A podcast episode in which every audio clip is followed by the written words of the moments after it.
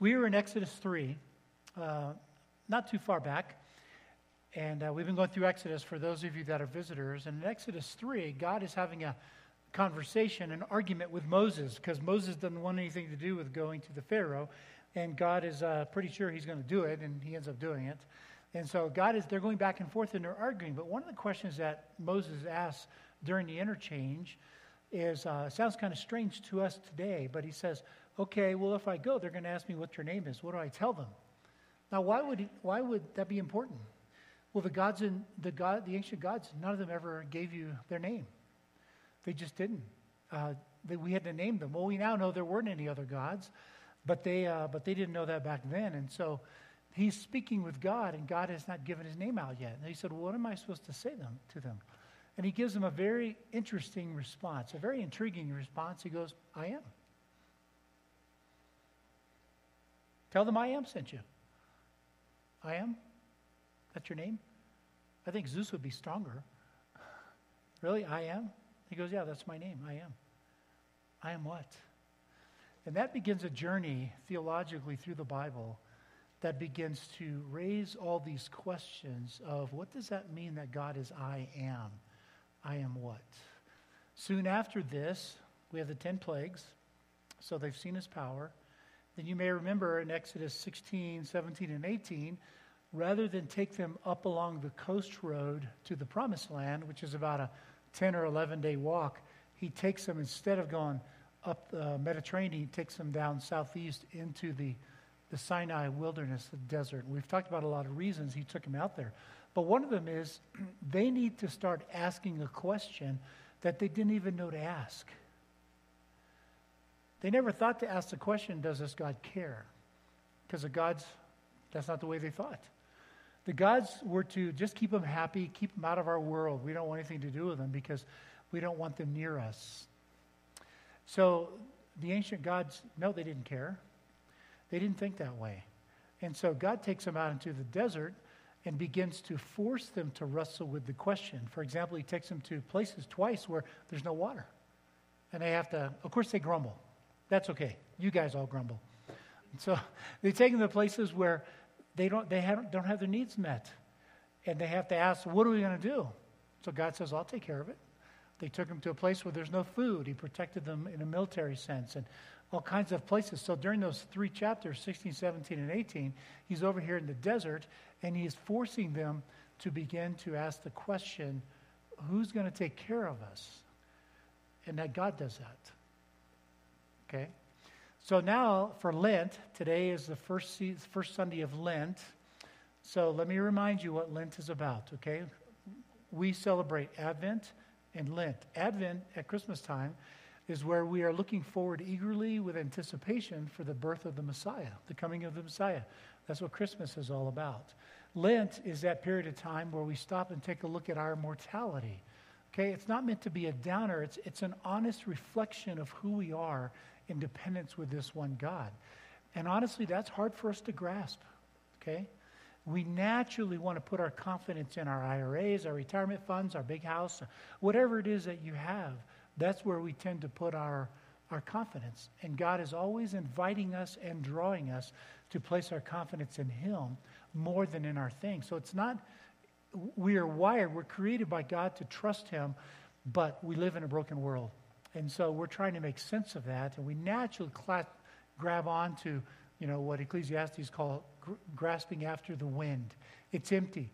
It may be pleasurable for just a moment, but it's empty in the long run. That new car, that big house, pretty soon it doesn't satisfy you the same as it did when you got it. And so God is in the business of inviting us into a deeper walk with Him because that's actually what we're made for. Even if we don't believe it, we are. So, what we're going to do in, in John is we're going to look at the seven I am statements of Jesus. Because Jesus begins to flesh out in words and invitation what God the Father um, was doing all through the Exodus account. He was meeting their needs. They didn't quite grasp to the level, the degree to which he's needing it, the depth, but um, that's what he was doing. And so Jesus puts that out there. I am. Today I am the bread of life. What does that mean? So you notice the graphic up there. I am and you are invited. Every one of these I am statements is actually an invitation for you to draw deeper, to, to look away from the world and draw deeper eh, spiritually into who the Lord is. Because He is the one that can truly meet the deeper needs that we have and that we're created for. So, have you ever been hungry? I mean, truly hungry. Let me see. Have you ever been to the place where if God doesn't step in, you're going to have to miss a meal? Oh, that's sad. Yeah, okay, here's one. I remember when my first wife was pregnant before she died, opening the fridge and there's nothing in the refrigerator. And just praying with tears, Lord, if you don't feed me, don't feed us, we won't eat tonight. And he did. So, one of the problems we have today, especially in the Western church, is that you're not hungry. You need to be hungry.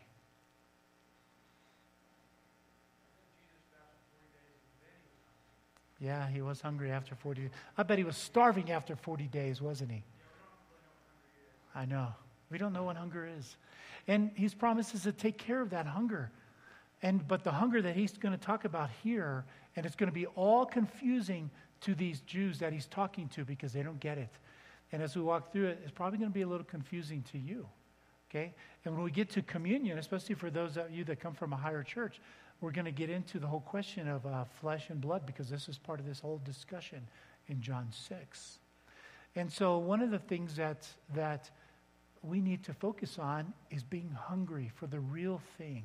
The hunger that we feel for, for, for physical food is just an, an indication, it's a metaphor, it's a, it's a feeling to drive us into a deeper sense of we should be hungry. And we can cultivate that hunger. You have it whether you know it or not. But to recognize it, pull it to the surface and cultivate it is a whole different, a different exercise. So he begins this with the feeding of the 5,000. You've heard the stories. Well, we're going to kind of put them all together a little bit because they all fit together in John 6.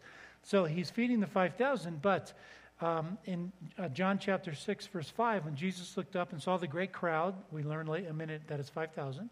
He said to Philip, Where shall we buy bread for these people to eat? He asked this because he wanted to test him. He already knew what he's going to do. This is a test of Peter. So he wants to know where Peter's faith is. And of course, Peter responds appropriately I have no idea. where are we going to get this kind of bread from? Okay? So he puts him to the test. And so he feeds the 5,000. There's a miracle there. So you have the, the miracle of taking care of their needs. So Remember, these are poor people. We now know that the peasants in the Roman Empire, they were very, very poor. Okay? They were. If you were to, and I've raised this question many times, if you were to want to bring down an empire, the Roman Empire, where would you start? We'd probably start with the big army, the Senate, and the, the emperor and all that, but that's not where he started. He started right here with the poorest people that have nothing. Okay, we now know that their average lifespan was between 28 and 35. And uh, depending on where they were in the empire, they typically died with disease and terrible gum disease. So their breath would have smelled horrible. They were in pain. They didn't have what we have today. That's where he started. He starts feeding the poor people. And they're immediately grateful. Oh, we got food to eat, food to eat, food to eat. But they, don't, they miss the whole point of the story. So the very next day, he's on the other side of the lake, and they, they go around from Capernaum to the other side of the lake to find him. Okay? And so that's where we're going to pick up the story in verse 26. So, they, verse 25, they found him on the other side of the lake, and they said, "How did you? Where did you? When did you get here?" And Julie, uh, Jesus, instead of answering the question, he does what he commonly does. He instead deflects to a deeper problem because of the question is not the true question that they need to be asking. So here's Jesus' response Very truly, I tell you, you're looking for me not because you saw the signs or the miracles I performed, but because you ate the loaves and you had your fill. That's why. You just want the food. Do not work for food that spoils, but for food that endures to eternal life, which the Son of Man will give you. For on him uh, God the Father has placed his seal of approval. So, right away, we have a very poor people that are primarily interested in food. This is much like the Exodus story in Exodus 16, what happened in 17 with the manna. So Jesus introduces a new kind of food, but what I want you to notice at this point in the story, for those of you that remember English grammar, he's talking in third person, not first person. Okay? There is food. There is a Son of Man. God is going to do this. He's not mentioning himself at this point. And this becomes important in the story. And then he concludes this little thing he says that uh, God the Father has placed his seal of approval on this Son of Man. We're not sure what that is, but it may very well be. This is, a, this is uh, just before Passover. They're moving toward Passover when this happens. At Passover, the, the priests would put their seal of approval on the lambs that they could sacrifice them for Passover. If that's the case, and this is an ominous statement, because as soon as the lambs received the seal of approval, right after they were sacrificed. So this could be a statement that he has received God's approval and he's soon going to become the sacrificial lamb. We don't know that for sure yet, but uh, that's a, something that is uh, very enticing to me. So, so what do they reply with? they reply in verse uh, 28 What must we do to do the works God requires? Now, why would they jump from a bread that is eternal to works? Well, at this time in history, throughout the Jewish writings, they had already connected the bread that was supplied in Exodus, manna, with the giving of the law, because that's in 16 and 17, and in chapter 19 and 20 is where he introduces the law. So they had made the connection that the true bread that comes from heaven is involves works. Now we have to do works, okay, to please God. So they had already made that connection. So they asked that question. So Jesus answers them in a very um, kind of interesting way. He says, the, uh, the work of God is this, is verse 29, to believe in the one who has sent. He has sent. Okay, now we just introduced something very different into the story belief, faith. Okay? And what we're about to learn is this is the heart. This is one of those passages that drives right to the heart of our Christian theology faith. Okay, if I had if I had all of the time in the world, I could not convince you to believe in Jesus. It's not possible. Because it's by faith, it's not by proof. It's not by evidence. I could present a lot of data. I mean, that's my training. I could do that. Many years ago, 30 uh, something years ago, we were in Germany with uh, one of my friends, who's now one of my very dearest friends, but we were doing a Bible study with a bunch of military people in Darmstadt, Germany. And so he, um, uh, he, had, he, he liked this girl who was in the Bible study. Kept wanting to date her. She didn't want anything to do with him. So she said, okay, come on, you can go with me. So he, she picks him up on Friday. He says, where are we going? We're going to a Bible study. We're doing what? We're going to a Bible study. How long are we going to stay there? All weekend. And they stayed all weekend. So he made it his mission to tackle me. Okay, this is a guy with a bachelor's and master's in electrical engineering, brilliant guy, uh, brilliant guy. He's an officer, and he he took it upon himself to pin me to every corner he could find. And so he asked me question after question after question. So two or three in the morning, we finally quit. Well, he comes back the next week, and the next week, and the next week, and the next. He comes back six weeks in a row. And about the sixth week, he's pinning me down. He's attempting to do that, and I'm just laughing my head off. And after about five or six hours of more of these questions, this E2, that's one of the lowest enlisted guys, said, Sir, give it up. You're the believer, you don't. He's not going to persuade you or convince you into the kingdom. And, and my friend, he said, Yeah, that's, that's true. I guess I believe. We've been friends ever since I married him. I own his children, you know, things like that. So, uh, dear friends, he comes out and visits us regularly. You can't convince somebody, and Jesus just introduces. It had already been brought up earlier when he's talking to Nicodemus. For God loved the world so much that whoever, that he sent his only son, that whoever believes in him, not proves it, whoever has faith shall not perish, and now he's driving deeper into this whole concept. The work of God is this to believe in the one he has sent. So they ask him, What sign then will you give that we may see it and believe you? What will you do? Our ancestors ate the manna in wilderness, in the wilderness, as it is written, He gave them bread from heaven to eat. They're still connecting this food with their life. And as I said a minute ago, they brought up the works of the law. They're connecting this food that they got with obedience. Okay, obedience is important. Don't hear me, don't hear me wrong. It's important, but Jesus is driving something below that. He wants them to get that there's a much deeper need that their, his, their descendants failed to understand, and they didn't understand. So they're going to be confused all throughout this story, okay?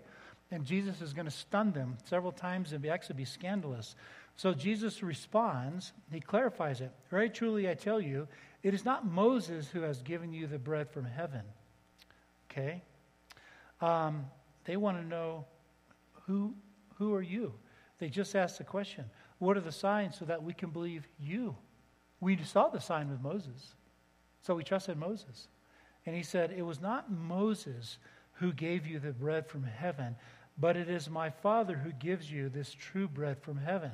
For the bread of God is the bread that comes down from heaven and gives life to the world. He's still third person, it's out here, okay, which is where their minds were. This is the law. Moses brought it, manna came. He hasn't identified yet who it is, and he's about to stun them. He stuns them because he switches to the first person. So they said in verse 34, Give us this bread. And what does Jesus say? I am the bread. I can't even begin to imagine the confusion and how stunning this is in their world. I am the bread. So he's beginning to answer the question I am what? That was God's name, I am. And Jesus is beginning to flesh it out. And we're going to see this over the next several weeks. I am the bread of life. He goes on I am the bread of life. Whoever comes to me will never go hungry, and whoever believes in me will never be thirsty. Whether you know it or not, you are hungry and you are thirsty, whether you know it. Oh. That's why I've asked over the years is your confidence in the Lord or is it in your IRA, your pension? Is your satisfaction and your, your feeling of self worth? Is it in the Lord or is it in your big house or whatever you happen to have? Those things aren't wrong, by the way. I'm never going to say that. But where is it? Where is it? And he's giving us right here a secret. Okay? We live in a natural world. We don't live in, we exist over here. If anyone's in Christ, they're part of this world, the new creation. But our world is still here. When we sat, when I sat with David and Regina Ptolemy three weeks ago to talk about cancer, he had just gotten the diagnosis. And obviously, they're pretty traum- traumatized from that diagnosis. And so he wanted to know what's going on here. Why would God do this? And I said, okay, over here in the natural world, you're dealing with oncologists, internal medicine, you're dealing with chemo, radiation, statistical tables, probabilities. God doesn't care about that. To really answer that question, we have to move over into another world over here the spiritual world, the new creation where everything theologically makes sense. That's why Job could finish when he finally got confronted by God. he said, I, I'm wrong and I'm sorry. I spoke of things too wonderful for me to understand. And I said, We'll never understand it in this world. We have to be in this world to make sense of it. And Jesus is now transporting them from physical food to spiritual food. You all have a need. It's just that we've taught you to cover it up, to be distracted so you don't have to think about it. Don't cover it up. Be hungry. Be hungry and see what the Lord does. See what the Lord says. When you see these kind of writings in Hebrew and Peter long for the pure milk of the word, you can cultivate this. You can. You can make a decision. I'm going to start digging and learn what this means. So his answer to them is to stun them. He's now claiming to be the Son of Man. He's been talking about the Son of Man in third person, and now he brings it right here. I am that person. I am the bread of life. Whoever comes to me will never go hungry. Whoever believes in me will never be thirsty. But as I told you, you have seen me and you still do not believe. You still do not believe. So he's claiming to be the Son of Man. And what do they do? At this point, verse 41, the Jews began to grumble. It's a pattern all throughout Scripture. It's what happens with us when we don't get our way. When we don't get the answer, what do we do? We automatically start to clump, complain, don't we? We've talked about that lots of times, lots of times in our church. This is our natural, this is our natural makeup as Christians in a broken world. That's what we've been taught, is how to complain. So they immediately go to grumbling, verse 41. And so here's what they say. They began to grumble about him because he said, I am the bread of life that came down from heaven. They said, Is this not Jesus, the son of Joseph, whose father and mother we know? How can he now say, I came down from heaven? They're no longer, they're not upset because of the bread thing. They don't even get that. They're upset because he claimed to be coming down. And this is repeated all throughout John. He claims, to God, uh, claims God as his father. And they get upset about that. They get upset about it. So what happens? He commands them, verse 43, stop grumbling. Sounds like Paul. Quit your grumbling and complaining. Stop complaining. I just love that. Stop the grumbling. Verse 43. No one can come to me unless the Father who sent me draws him. That's verse 44. When you get down to 47, very truly I tell you, the one who believes has eternal life. There it is again faith. I cannot persuade you into the kingdom. All the evidence in the world, it's not going to make a difference. Some of you heard my story. It took me three years of wrestling with this, with the Lord, to finally believe. I'm a skeptic. I'm, I'm a strong skeptic. I honestly don't trust pastors. I think I've checked 99% of everything a pastor said up front because I don't believe what they're saying. It took me three years. I never forget sitting on a beach in a lakefront in uh, uh, Naval Nuclear Training Center in Orlando, Florida. And I was right at the very end of that three year process. And I said, okay, so picture this. I'm trying to decide if I'm going to believe in God that I'm not sure I believe in, but I'm having a conversation with the God I'm not sure I believe in yet. Okay? So it's crazy how the world gets all messed up like that. I said, okay, if I place my faith in you, if, and now I know he's up there laughing. I didn't know it at the time. If I place my faith in you, I'm going to give it wholeheartedly. Two conditions you better be real, or I'm going to be mad as hell. He said, Okay. The second one, don't ever ask me to be a pastor. Someday, if you want, I can tell you the story how that one got changed. But that was it. And so uh, I believed. I didn't see at that point that I was already believing or I wouldn't be having the conversation. You can't persuade somebody into the kingdom. You can't. They either believe or they don't. So he tells them to stop grumbling. Very truly, I tell you, verse 47 the one who believes in me has eternal life. The one who believes in me, not the one who's convinced the one who believes. I am the bread of life.